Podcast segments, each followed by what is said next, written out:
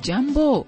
Hiki ni kipindi cha Neno na ninaamini ushakitambua kwa kitambulisho hicho. Mimi ni Pamela Omodo, na kabla hatujaendelea, hebu tupate wimbo ufuatao, kisha mchungaji Jeffrey Wanjala Munielo atubariki na neno la Bwana. Karibu.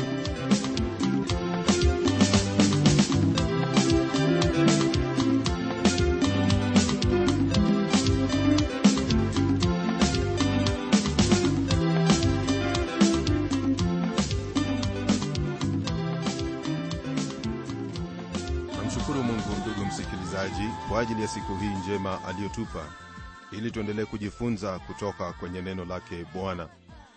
Neno lake kama vile ilivyo ni taa ya miguu yetu. Na tunaposoma neno hili twajifunza mengi ambayo yatatuongoza katika uhusiano wetu naye. Basi karibu kwenye somo letu la leo linalotoka kwenye kitabu cha nahumu kwenye sura hiyo ya tatu.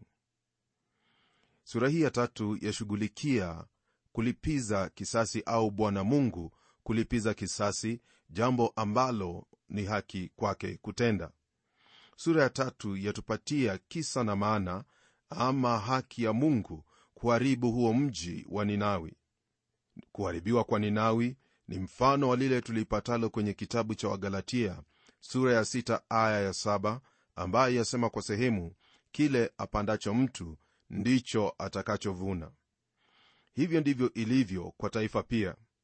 Utapata kwamba katika njia nyingi mungu amefanya hivi hivi na watu kama vile amefanya pia au kushughulikia mataifa. Kuna wale ambao wamekuwa wakipinga sura hii ya tatu hasa kutokana na maelezo ya jinsi mji huo utakavyoharibiwa maelezo ambayo kwa hakika ni ya kuogofya. Huwezi kupata lolote linaloelezea jinsi ambavyo mambo yatakavyotukia mahala pengine na katika lugha kama hii kuliko kwenye kitabu hiki cha nahumu. Maandiko matakatifu yasema hivi hivi ndivyo neno la bwana lasema kwenye aya ya kwanza. Ole wake mji wa damu umejaa mambo ya uongo na unyang'anyi mateka hayaondoki. Katika aya hii twapata hali ya undani kabisa ya mji huu wa ninawi. Maandiko yasema kwamba ole wake mji wa damu. Ninawi ulikuwa mji mkuu wa taifa hilo au milki ya ashuri nao ulijulikana kwa udhalimu wake katika siku hizo. Waliogopwa sana na kuhofiwa na mataifa mengine. Ijapokuwa jeshi la waashuri lilikwenda kwa upole lilikuwa kama ijapokuwa jeshi la ashuri lilikwenda kwa upole lilikuwa kama kibunga ambacho kilimeza kila kitu kilichokuwa katika njia yake. Kama nilivyotajia hapo awali jamii zingine zingeliamua kujimaliza au kujiua kuliko kuanguka katika mikono dhalimu ya waashuri. Mji huo pia twaelezewa kwamba ulijaa uongo. Ashuri lilikuwa taifa ambalo halingeweza kutegemewa. Halikuwa aminifu kwa ahadi zozote alizotengeneza na mataifa mengine kuwasaidia au kuwalinda hivyo ndivyo ilivyo pia kwa mataifa mengi ya kwamba wanaweza kuahidi kwamba watasaidia au kufanya jambo fulani kwa ajili ya taifa fulani lakini wakati unapoadiwa kufanya hivyo hawafanyi hivyo hata kidogo. Mojawapo ya sababu ambayo mungu alihukumu mji wa ninawi ni kwamba ninawi ilijaa uongo na unyang'anyi. Mambo haya ni tabia ya maisha ya mjini. Kama vile ilivyo leo hii utapata kwamba ni vigumu sana kuwepo na usalama. Daima usalama ni jambo linalojadiliwa jambo ambalo linawahangaisha wengi ambao ni viongozi wetu. Si rahisi uondoke katika nyumba yako na urudi kwenye masaa unayotaka kurudi. Ni lazima urudi kwenye masaa unayotazamia kwamba utakuwa na usalama wa wewe kurudi katika nyumba yako. Na hata kama utarudi wakati mwingine hawa wanyang'anyi wana silaha kali mno kiasi kwamba hakuna mtu awezaye kukusaidia iwapo utaanguka mikononi mwao. Vitabu vya yona na nahumu vyatufunulia jinsi mungu anavyoshughulikia mataifa na jinsi alivyofanya katika agano la kale. Pia yaonyesha jinsi ambavyo serikali ya mungu yafanya kazi katika maisha au serikali ya mwanadamu leo hii mungu aweza kubatili dhambi ya mwanadamu kama vile anaweza kubatili taifa lolote lile. Unapotazama katika historia utakuta kwamba kulikuwepo na mataifa na milki moja baada ya nyingine zilizoanguka kwenye mavumbi na leo hii hazipo ila ni magofu tu. Kwa nini? Kwa sababu mungu alihukumu mataifa hayo. Sababu ni moja tu kwamba walikuwa watu wenye damu nyingi waongo na wanyang'anyi na hivyo ndivyo itakavyokuwa kwa taifa lolote lile. Tunapoendelea ndugu msikilizaji maandiko matakatifu yasema hivi kwenye aya ya pili. Kelele za mjeledi kelele za magurudumu yafanyayo kishindo na farasi wenye kuparapara na magari ya vita yenye kurukaruka. Na humu katika aya hii atupa maelezo kuhusu magari ya vita magari haya ya vita ni kama zile vifaru vya vita ambavyo vilitumika katika siku hizo za zamani. Walipoingia katika mji wowote ule jeshi hilo la ashuri lilisikika kama vile mijeledi ambayo yanaparapara juu ya farasi. Unaposikia kelele ya magurudumu kelele hizo za farasi ndugu msikilizaji basi utajua kwamba kila kitu chini ya magari hayo kitakuwa kimekufa yani mili iliyokufa. Kwenye aya hizi mbili twapata hali inayoelezewa ni hiyo hali ya ndani ya mji wa ninawi. Uongo na unyang'anyi ilikuwa ndiyo tabia na tamaduni na hali ya mji huo. Hii ndiyo sababu ya wao kuwa jinsi walivyokuwa mara walipofikia adui zao. Walikuwa na udhalimu na hawakuwa na lolote la kuwajali mataifa mengine wakifanya lolote lile kuwadunisha na kuwadhulumu katika kila hali.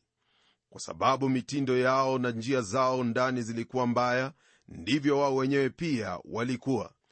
Elewa kwamba ndugu msikilizaji ya kwamba mwanadamu si mwenye dhambi kwa sababu anatenda dhambi. Mwanadamu hutenda dhambi kwa kuwa yeye ni mwenye dhambi. Kimsingi katika undani wake mwanadamu mwanadamu ni mwenye dhambi na ndiposa matendo yake ya jinsi hivyo. Watu hawa walikuwa hawajaendelea hata kidogo. Ndani ya miji yao kulijaa uongo na unyang'anyi. Hawakuwa na lolote lile ambalo ungesema ya kwamba lilikuwa la kutamanika katika maisha yao. Kumbuka kwamba ndugu msikilizaji miaka nyingi iliyopita watu walipenda kweli walisimama na kile ambacho walisema lakini si ndivyo ilivyo leo hii hili ni jambo la kuogofya sana kwa kuwa hivyo ndivyo hawa watu wa ninawi walivyokuwa na haitapita muda mrefu mungu atahukumu mataifa kama vile alivyohukumu mji huu wa ninawi.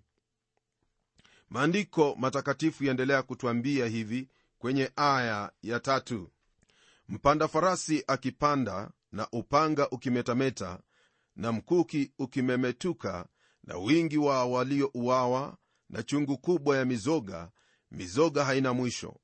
Wanajikwaa juu ya mizoga yao. Kutokana na aya hii ndugu yangu kwa kweli nahumu aelezea jinsi ambavyo watu hawa walivyo. Maandiko yasema kwamba hesabu ya mizoga yao ni hiyo isiyoaminika. Ni kana kwamba bomu ilikuwa imeangushwa sehemu fulani katika nchi hiyo kuna mataifa ambayo hujifanya kana kwamba wao ni marafiki mmoja na mwingine lakini mara wanapokosa kuelewana kwa jambo fulani lile linalotukia ni kuangusha mabomu katika nchi hiyo jambo ambalo linasababisha mauti ya watu wengi. Ndugu yangu haya ni mambo ambayo yalikuwepo na yatakuwepo hadi yesu atakapokuja na kuanzisha ufalme wake utakaokuwa ni ufalme wa amani katika dunia. Hicho ndicho kilikuwa kitambulisho cha ndani ya mji wa ninawi. Na, na sasa tunapogeukia aya ya nne na kuendelea tutaona jinsi walivyokuwa hali yao ya nje. Maandiko yasema hivi kwenye aya ya nne. Kwa sababu ya wingi wa ukahaba wa yule kahaba mzuri yule bibi wa mambo ya uchawi auzaye mataifa kwa ukahaba wake na jamaa za watu kwa uchawi wake mji huu wa ninawi ndugu msikilizaji maandiko ya ufananisha na kahaba. Kahaba huyu ni yule ambaye mataifa yote yalimwendea. Ni vyema uangalie vizuri yale yanayonenwa kumuhusu kahaba huyu maana mungu amfananisha na kahaba ambaye alipendwa na wengi jambo ambalo laonyesha kwamba ulimwengu uliwaendea hawa waashuri na kukaa kana kwamba walikuwa wakimposa neno lasema kwamba kahaba huyu aliuza mataifa kwa ukahaba wake na jamii kwa uchawi wake. Uchawi watajwa mara mbili hapa. Kwa muda ningelipenda ufahamu hili ya kuwa ibada ya sanamu katika ulimwengu wa kale haukuwa batili tu. Mtume paulo akiandika kwenye kitabu cha wakorintho wa kwanza sura ya 8 aya ya 4 asema kwamba sanamu si kitu katika ulimwengu lakini nyuma ya sanamu ndugu msikilizaji kuna shetani na nyuma ya kila aina ya ibada ya sanamu kuna hilo ambalo ni la kishetani. Sihitaji kunena mengi zaidi kuhusu jambo hilo iwapo hujalifahamu lile ambalo linafanyika leo hii katika ulimwengu wa uchawi basi ya kubidi ufahamu ya kwamba hivyo ndivyo ilivyo. Watu wamejitoa kwa uchawi leo hii. Haijalishi kwamba hata wengine wamejitokeza na kusema waziwazi kuwa wanamwabudu shetani. Iwapo wewe wanunua gazeti na jambo la kwanza unalolifanya ni kuangalia nyota yako yasema nini ama umevaa vipuli na vitu vingine ambavyo ni hirizi na mambo ya kukuletea bahati nzuri basi wewe u tayari katika mikono ya huyo ibilisi maana hivyo ndivyo vitu anavyotumia. Rafiki yangu msikilizaji yote hayo ni mambo ambayo yalikuwa yakitendeka katika mji huo mkuu wa ninawi. Na mungu anasema kwamba yeye ana haki ya kuhukumu mji huo kwa kuwa ulijihusisha na ukahaba na uchawi. Katika kitabu cha ufunuo maandiko matakatifu yatuambia kuhusu ule mwisho utakaokuja wakati ambapo kanisa yani dini itakayokuwepo itafanyika kuwa kahaba na kuingia katika jambo hili hili yani katika uchawi. Mimi maoni yangu ni kwamba leo hii twaelekea upande huo. Hivyo ndivyo ilivyo na ni hatari kwa jinsi hiyo. Kuna watu wengi ambao leo hii licha ya kutojua au kwa kujua wamejiingiza katika mambo ambayo kawaida ni mambo ni mambo yenye maswali kwa sababu ya jinsi wanavyojielekeza. Ni vyema uwe mwangalifu ujue ni lipi ambalo waliamini na katika kuwa mwangalifu ufuate maandiko ni maandiko tu ndiyo yatakayokuokoa. Ujue ni lipi unaloamini na kwa kulifuata hilo uwe salama kutokana na hayo ambayo yaendelea leo hii katika dunia. Mungu atoa sababu ya kuhukumu mji huu. Yeye ana haki ya matendo yake ya kuharibu mji huo. Naye asema hivi kwenye aya ya tano.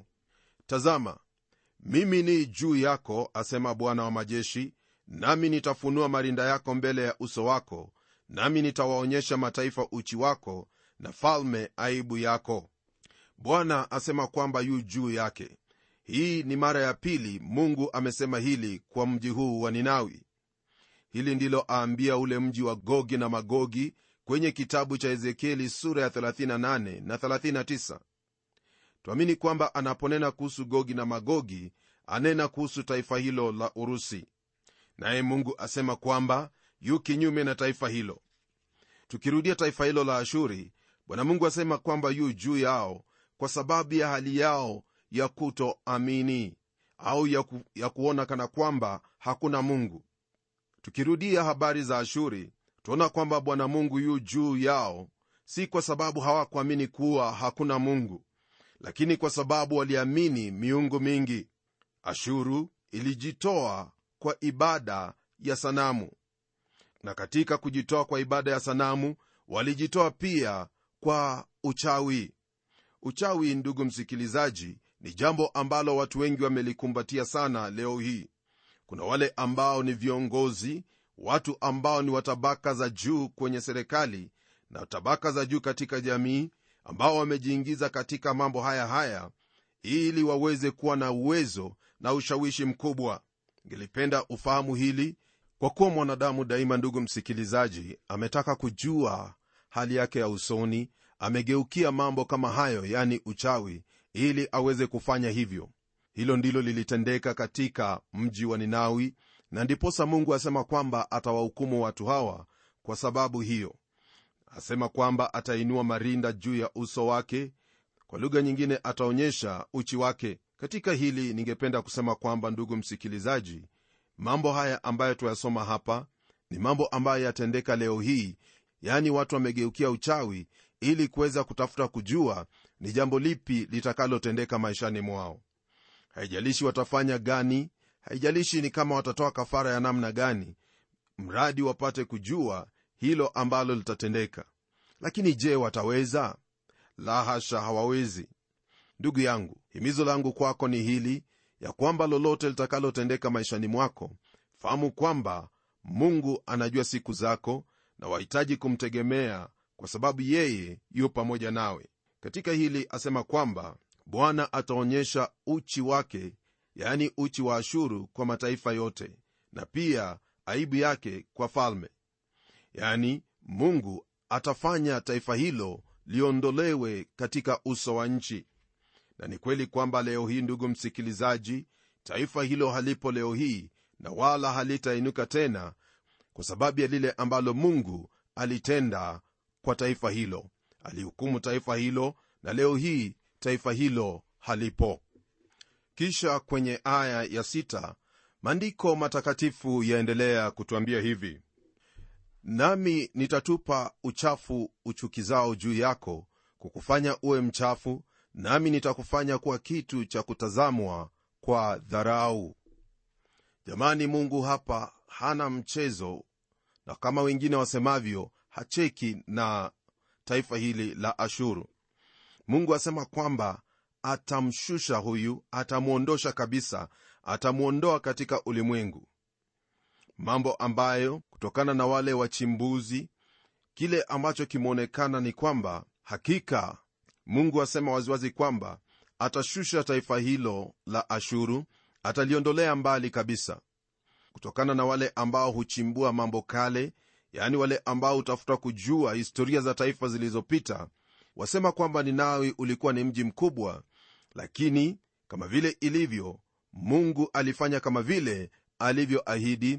Alishusha taifa hilo aliliondoa na kulifanya lisiwe kitu hata kidogo katika maelezo haya yote ndugu msikilizaji twaona kwamba hatuwezi tu kuyadunisha na kuyapitia hivi hivi kwa vile ni maelezo ambayo pia twaweza kujifunza kutoka kwayo. Kitabu hiki cha nahumu chatufunulia jinsi ambavyo mungu yajihusisha na kushughulikia mataifa ya ulimwengu. Na sidhanii hata kidogo kwamba amebadili mtindo au njia yake na kama hajabadili basi ni wazi kwamba tu katika shida na ninamaanisha shida kubwa sana rafiki yangu.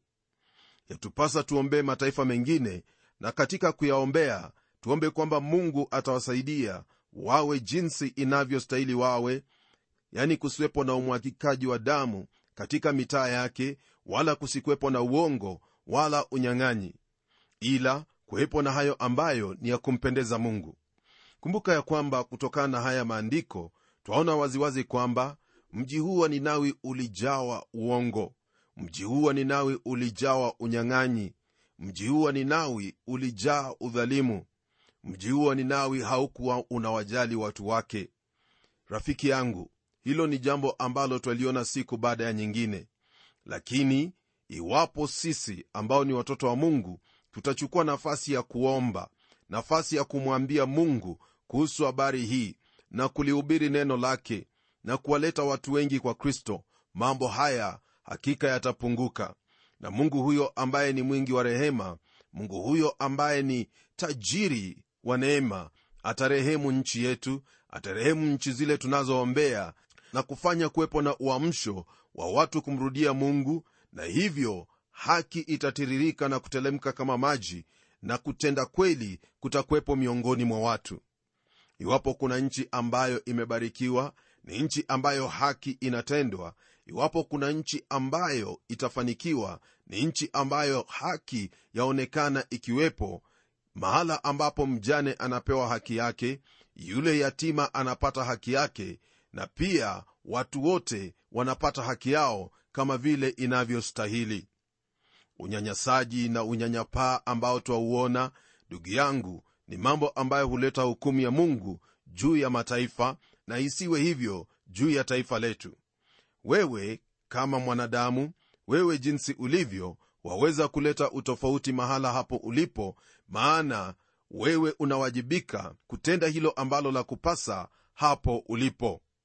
Ni ombi langu kwamba kutokana na hili ulilojifunza leo hii mungu atakusaidia na kukuwezesha utende kama vile umejifunza leo hii. Yani hautafuata njia ya watu wa ninawi bali utafuata njia ya haki njia ya kutenda wema njia ambayo itakuletea mibaraka zake mungu. Na tuombe. Twakushukuru e mungu uliye baba wa bwana wetu yesu kristo kwa ajili ya siku hii uliotupa siku ambayo tumejifunza makuu yanayohusu habari za mji huo wa ninawi. Mji huo wa ninawi ulikuwa na watu kama sisi leo hii na pia mji huo ulikuwa na mambo yaliyokuwa yakitendeka kama vile tuona mambo yakitendeka katika miji yetu katika nchi yetu. Ni ombi langu kwamba katika kila hali utatusaidia tufahamu ya kuwa kwa sababu tupo katika mji ambamo umetuweka basi ni juu yetu kuombea mji wetu kuombea taifa letu ili kwamba mambo yaliyokuwa yakitendeka katika ninawi yasionekane wala kutendeka katika maisha ya nchi yetu. Bwana najua kwamba mahala ambapo umetuweka popote tulipo utatusaidia tuwe watu ambao tutaishi maisha ya haki maisha ambayo yatavutia wengine kuishi hivyo na kwa jinsi hiyo kukupa sifa na utukufu.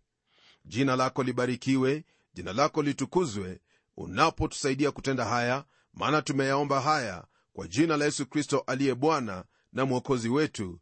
Amen. Ndugu yangu wewe ni mbarikiwa kwa sababu umelisikia neno hili wewe ni mbarikiwa kwa sababu utatenda neno hili. Usisahau kwamba kile apandacho mtu ndicho atakachovuna.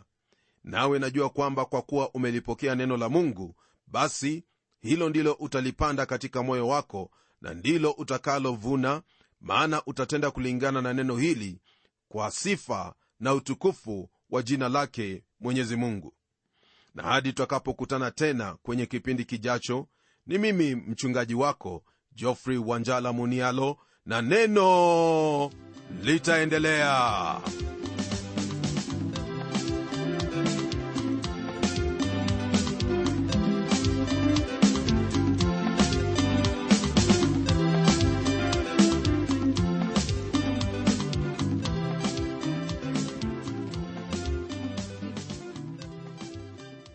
kufikia hapo msikilizaji wangu najua kwamba baraka umezipokea. Na iwapo una swali au pendekezo uitume kwa anwani ifuatayo.